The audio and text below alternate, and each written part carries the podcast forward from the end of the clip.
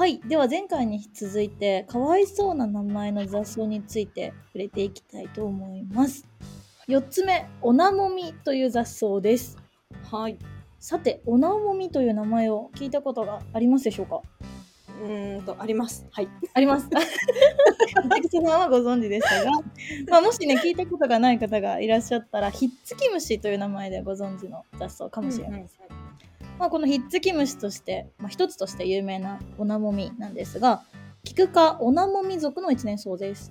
特徴は楕円形の果実の先端にたくさんのトゲを持っておりまして、えその先端に J 字型に曲がったこう鍵状になっています。はい。うんそれがこう服の繊維に引っかかってセーターとかにこうひっつく様からひっつき虫なんて呼ばれたりもしています。で地方によってはこのおなもみに爪楊枝を刺してダーツをしたりして遊んでたんですよ。ご存知ですか？なんですって？初めて知りました。ねえ私も実は調べてて初めて知ったんですけどおなもみの実に爪楊枝を刺して、で布みたいな、まあ、セーターみたいなこう布みたいなのを壁に貼り付けて、でなんか投げてダーツするらしいです。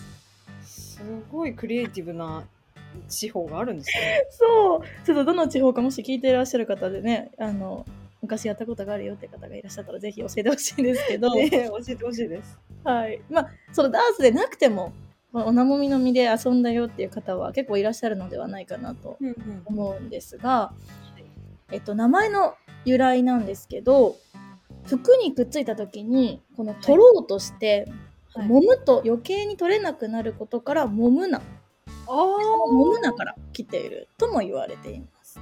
えーえ？そういうこと？そう揉むなから来てるって言われたりもしてますしあとまあ一つもう一つ説がありましてはい。おなもみの「お」っていうのはオスの「お？うんうん」でなもみっていうのは、まあ、なずむ引っかかるって意味なんですけど、はい、簡単に引っかかる男なんていう風に言われたりもしてます。あらあら、なんだか かわいそうな響きですね。かわいそうですよね。いいかもってことですか？そう。いいかも。でまあ子供言葉としてはもうバカなんて簡単に言われたりもしているみたいです。いや、それも雑ですね、また。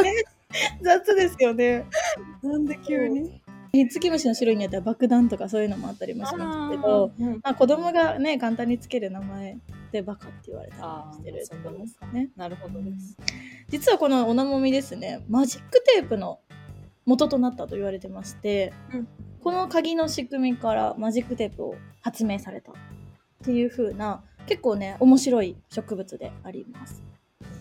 で、まあ、そんなおなもみなんですがこの人にひっつくっていう戦略非常に素晴らしい戦略でありまして、はい通常こう草むしりをされたり、まあ、土ごと耕されたりと結構人間にこう運命を左右されがちな雑草なんですけれども、まあ、このおなもみをはじめひっつき虫っていうのは人間をこう丸々利用すると。なんですと。はいまあ、子供たちがこう遊びながら自分自身でこう届かない範囲まで子孫を残していくっていう、ん本当に人間を利用してるっていうような雑草になります。なるほど。で、まあ、その子供たちが遊び終わって捨てた実から2つの種子が出てきます。へえ。で1つ目は春が来たらすぐに芽を出す種子。うんで2つ目はわざと少し遅れて芽を出す種子。へえ。で面白いですね。そうねなんかあんまりないですよね。うん。まあ、ロゼット植物あのタンポポの方でもお話ししましたが、はい。春になるといち早く芽を出すっていうのは戦略として非常に素晴らしい戦略なんですが、いもしかしたらうん。除草剤をまかれてその種が全滅してしまう可能性があります。なるほど。そんな時に2つ目の種子が遅れて芽を出す。なので一斉に芽を出してしまうと非常にリスクが高いのでそのリスクを分散させてるっていう戦略なんですね。へえ、すごいです。なんかあの、SNS の時間設定投稿みたいな感じですね。ちょっと時間差で出すみたいな。確かに確かに、すごいですね。うん、ひっつき虫とは簡単に言いますがその子たちの戦略には非常に驚かされるなと思います、ね、本当ですね。優優秀ですね。うんまあ、なのでこれからも子どもたちはこのおなもみのトゲトゲの誘惑につられて子孫繁栄に加担していくのではないかなと私は思っております。おなもみの手先ですね。はい。えー、知らなかった。いや、面白いな。うんなんか名前の由来も面白いですよね。モムナなのかもしれないし、簡単に引っかかる男なのかもしれないし。私としては簡単に引っかかる男を推しますね。なんか近しい植物で、オナモミじゃなくて、メナモミっていうのもうんうありますね。あるじゃないですか。はい。あれはまあ、メスのね、目っていうふうに考えると、さて、あれはどういう戦略なのかっていう、ちょっとあ疑問を残したまま、またじゃあメナモミ会にーはい。ね、つなげようかなと。全部は語らず、はい。ここでは。はい。わかりました。えっと、では、5つ目。続いては、道草さんから、あけびについてお願いします。はい。まあ、あけびは皆さんよくご存知の、まあ、雑草というかね、まあ、山山菜というか、まあ、山によく生えてて、普通に果物として扱う場合もあるので、まあ、ちょっと雑草なのかっていう疑問を持たれる方もいるかもしれないんですけど、まあ、野生で生えてるということで、ちょっと今回取り上げてみました。はい。で、まあ、アケビはアケビ科アケビ属の在来種なので、まあ、もう本当に非常に古くから日本にいる、まあ、あの植物の一つで、まあこれもつる性の、えー落葉低木一応木本っていう区分になりますね。で本当に山育ちの方とかだったら、うん。まあ、小さい頃ちょっとこう木によじ登って取って食べたりとかしたことある人もいるんじゃないかなと思うんですけども、まあ、ちょっと私は残念ながら住んでる近くでアケビを見つけられるような環境にはなかったので、まあ、そういう山の子たちを羨ましいなと思いながらうんうん。あのアケビに思いを馳せていた感じなんですが、まあ、特徴としてはあの紫色のね実が結構大きな実がなって、で時期になると、まあ、中が熟すとこう皮がパカッと開いて、まあ、中の白い実をこうぐじゅぐじゅペッてやって食べる、うん。種があるのでねはい。種出さないといけないので美味しいっていう人とおい、うん、ちょっと分かれるところなんですけど。実は私、山の近くに住んでたんで食べたことあります。あらそうだったんですね。えどどうでした？感想、そう、なんか本当に、多分小学校に上がる前だったので、あんまりこう、具体的な味とかは覚えてないんですけど、うん、見た目が結構バナナに似てるんですよね。ああ中身の。ああうん。確かにそうですね。子供ながらに、あ、なんか山でバナナ生えてるんだって思った記憶があってか、わいい。はい。でも食べて美味しくなかったんだと思うんですよ、あんまり。私は。うん。それで多分そんなに記憶がない、1回か2回しか食べたことない気がします。なるほど。まあ甘いね甘いだけ、うん。ただ甘いだけだよとかってね、言う方もいますしうん。ね、でこう果肉をねじゅわっとこう噛みしめられるような果物では決してないから、はい。うん。まあ、ちょっとこう物足りなさを感じる人も、ねうん。いらっしゃるかもしれないですよね。でまあこんそんなあけびなんですけど、まあ、これいろんな由来があります。やっぱり昔からある植物なのでいろんな名前の由来っていうのがどうしてもあるんですけど、まあ、例えば熟すと、まあ、実の皮がこう裂けて開くことからうん。あけみ？開く実であけみ。そこからあけびってする説だったりとか、うん。また実の皮の色がまあ紫色って言ったんですけど、まあ、赤赤に近い紫なんで、まあ赤い実から赤身あけびっていうする説とか、まあこの他にもいくつか言われがあるんですけれどもちょっと実はこれ以外で一つあの有力視されてる由来がありまして、まあ、女性のあそこに似てるっていうう説ちょっとねあの下ネタ が入ってくるところなんですけど、まあ、あけびってねそもそもあの漢字で書くといろんな当て字があってでその漢字によって結構由来が違ったりとかもするんですけれども、うん。多分一番一般的によく書く字は、えー、と中国名から来てる、えー、と木通って言って木に木を通すっていう風に書く字。うーんが一番あの利用としては多いかなと思うんですけど、はいはい。それとはまた別で、あの、山女っていう風な字を当てて書く書き方があるんですね。へえはい。で、どうやらこの書き方が、これこそが、その女性のあそこに似てると言われるゆえんになってまして、へえこれが、また、あの、牧野富太郎先生あ の植物一日一台っていう本にも名前だけで笑,、ね、笑っちゃいますけど、そのことがね結構詳しく書かれてて、まあ、何でもこのあけびをその山女っていう書き方で表現してるのはもう実は日本最古の辞典にも載ってるんだよっていうことで、えー。新鮮辞経っていうもう平安時代だからめちゃくちゃ古い書物に、はい。まあ、そのようにあけびの説明が書かれていて、でかつあのその後でまあ大正時代なのでだいぶ最近に近づいてくるんですけどその時に発行された「えっと、大辞典」という書物の中にも、まあ、そのことについても言及されているしなおかつ、まあ、ここで決定的な表現が出てくるんですけど「あけびの実の熟して開けたる形女院に糸よく似たり」って書いてあってへえ。女院っていうのがもろ、まあ、そのああそこのことなんですよね。うんでうん。まあさらに牧野先生がここに付け加えて昔のなんか古い言葉でその女性の陰部のことをうん「あの罪」っていう言い方をするんですよ。まあ、罪って漢字で書くとあの玉門って玉の門って書いてはい。罪っていうふうに読うん。む読み方があるそうなんですね。なのでまああ開いた罪開け罪で開け火になったっていう説。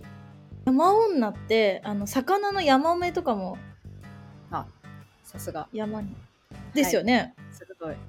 あります。川魚のね、ヤマメも同じ字を書くんですけど、ちなみにこれは、あの、美しい、そのヤマメ、魚の美しい姿から名前を付けたっていうふうにあ言われてるんで、非常に優美な、もう全然由来は同じようで違う 名前になって漢字はい、漢字は一緒でも全然違うんですけど、えあけつびがあけびになったっていう説も結構説得力あるんで、私、そうなんじゃないかなって納得しちゃったんですよね。で、まあ、牧野先生自身もいくつか由来があるっていうことも、あの確かに認めてらっしゃるんですけど、はいまあそれでもなんかあけつびの方がおかしみがあって面白いじゃないかってーいううん。ことを言ってました。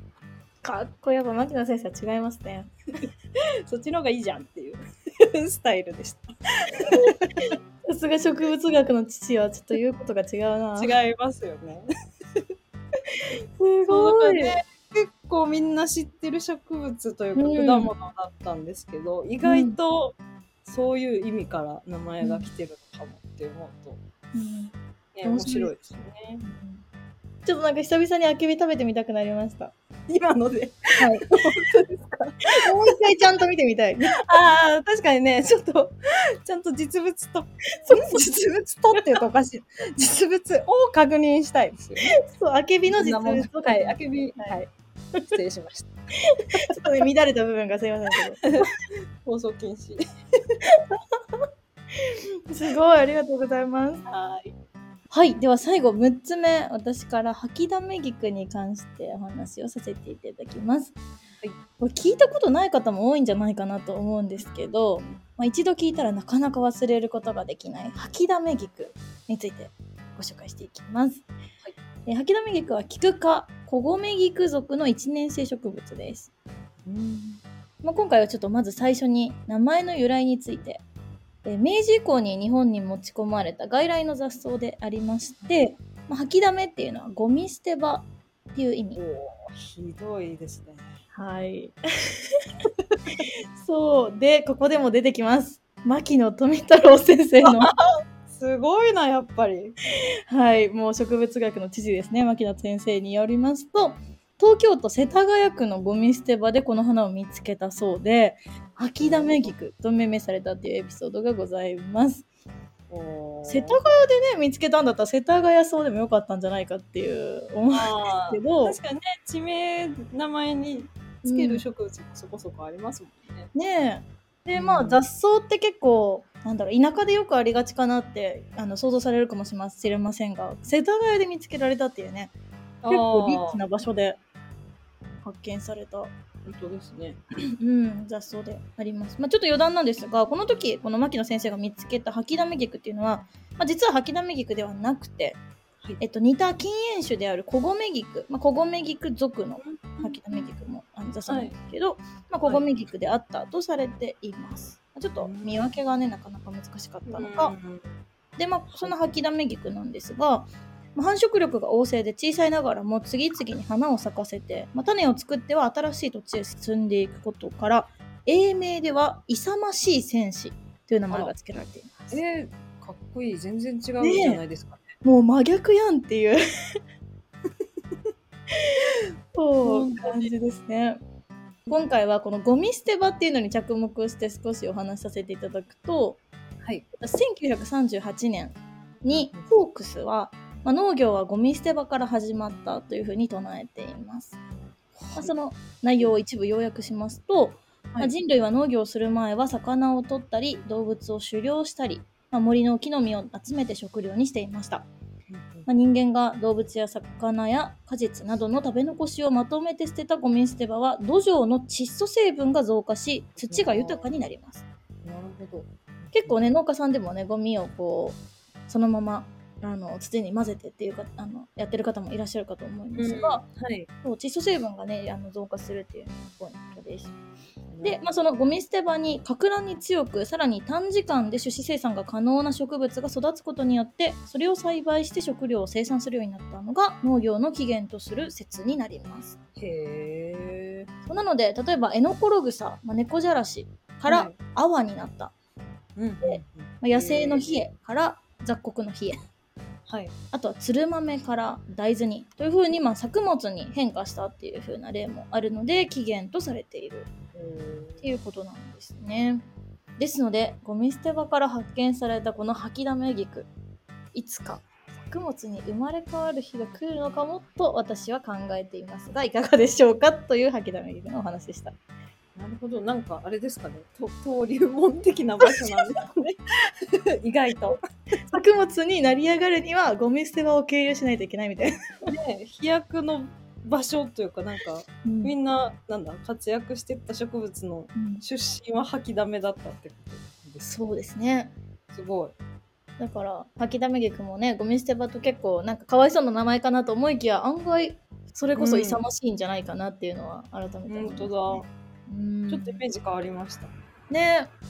なんか花もすごい小さくて、まあ可愛いっちゃ可愛いですよね。可愛いですよね。うん。吐きだめ菊なんていう風に言われていますが、ことわざにもね、吐きだめにつるなんかありまして、まあ、つまらないところに、まあ、そこに似合わぬ優れたものや美しいものがある。例え、はい。ゴミためにつるとかいう風に言われてることわざもありますが、まあ、それが吐きだめ菊がこう体現してるんじゃないかなと思いますね。うん。そんな言葉があるんですね。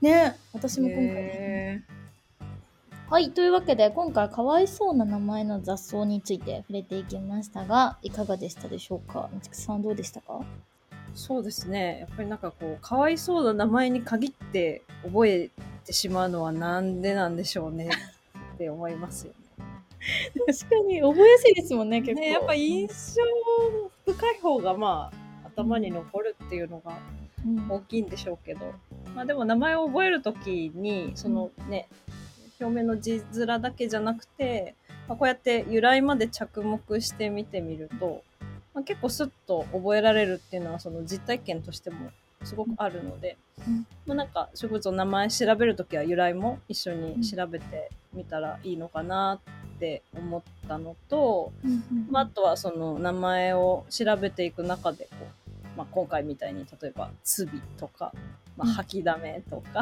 うん。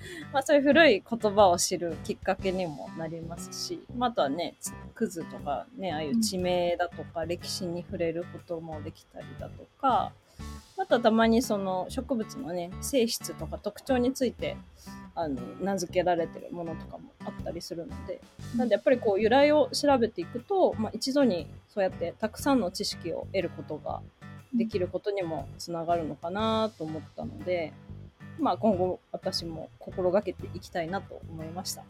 素晴らしい。いやちょっとなかなかねあの本当に覚えやすいですよね。こうやって由来を知るとね。ねうえ、んいいですよね。そうで私はこう今回何回も出てきた牧野先生の まあ、その牧野先生の主観でつけた名前っていうのが、まあ、後世にこう渡って受け継がれてきて、まあ、それがこうやって私たちがこうラジオで語るっていうね。もうなんか名前の雑草の名前一つとっても非常に面白いなというふうにも感じました。うん。で個人的には特にこの悪ナスビの由来がもう好きすぎて 私も一回ちょっと庭で悪ナスビ育ててこの醜さを感じてみようかななんていうふうに思ったんですがうん。やっぱりちょっとトゲトゲなのも知ってるし、まあはい駆除する大変さを持ってやっぱりちょっと牧野先生の本を買うぐらいで前許してもらおうかなとあ、いうふうに ぜひ、思い直しましたね。うん。確かにね、追体験もすごく貴重な経験になりそうですけど、うん。かなりね。しんどそうだったので。あの、牧野先生の書いてる本、私も最近読み始めたとこなんですけど、はいはいはい、結構その率直とかストレートな物言いが多くて、うん非常に痛快な、あの、表現が多くてですね、あの、面白いので、すごい、いいですね。うん意外と読みやすいなっていう印象でした。ちょっとぜひ今度買って読んでみますね。ありがとうございます。はい。というわけで今回はかわいそうな名前の雑草を6つご紹介させていただきました。ではまた。ではまた。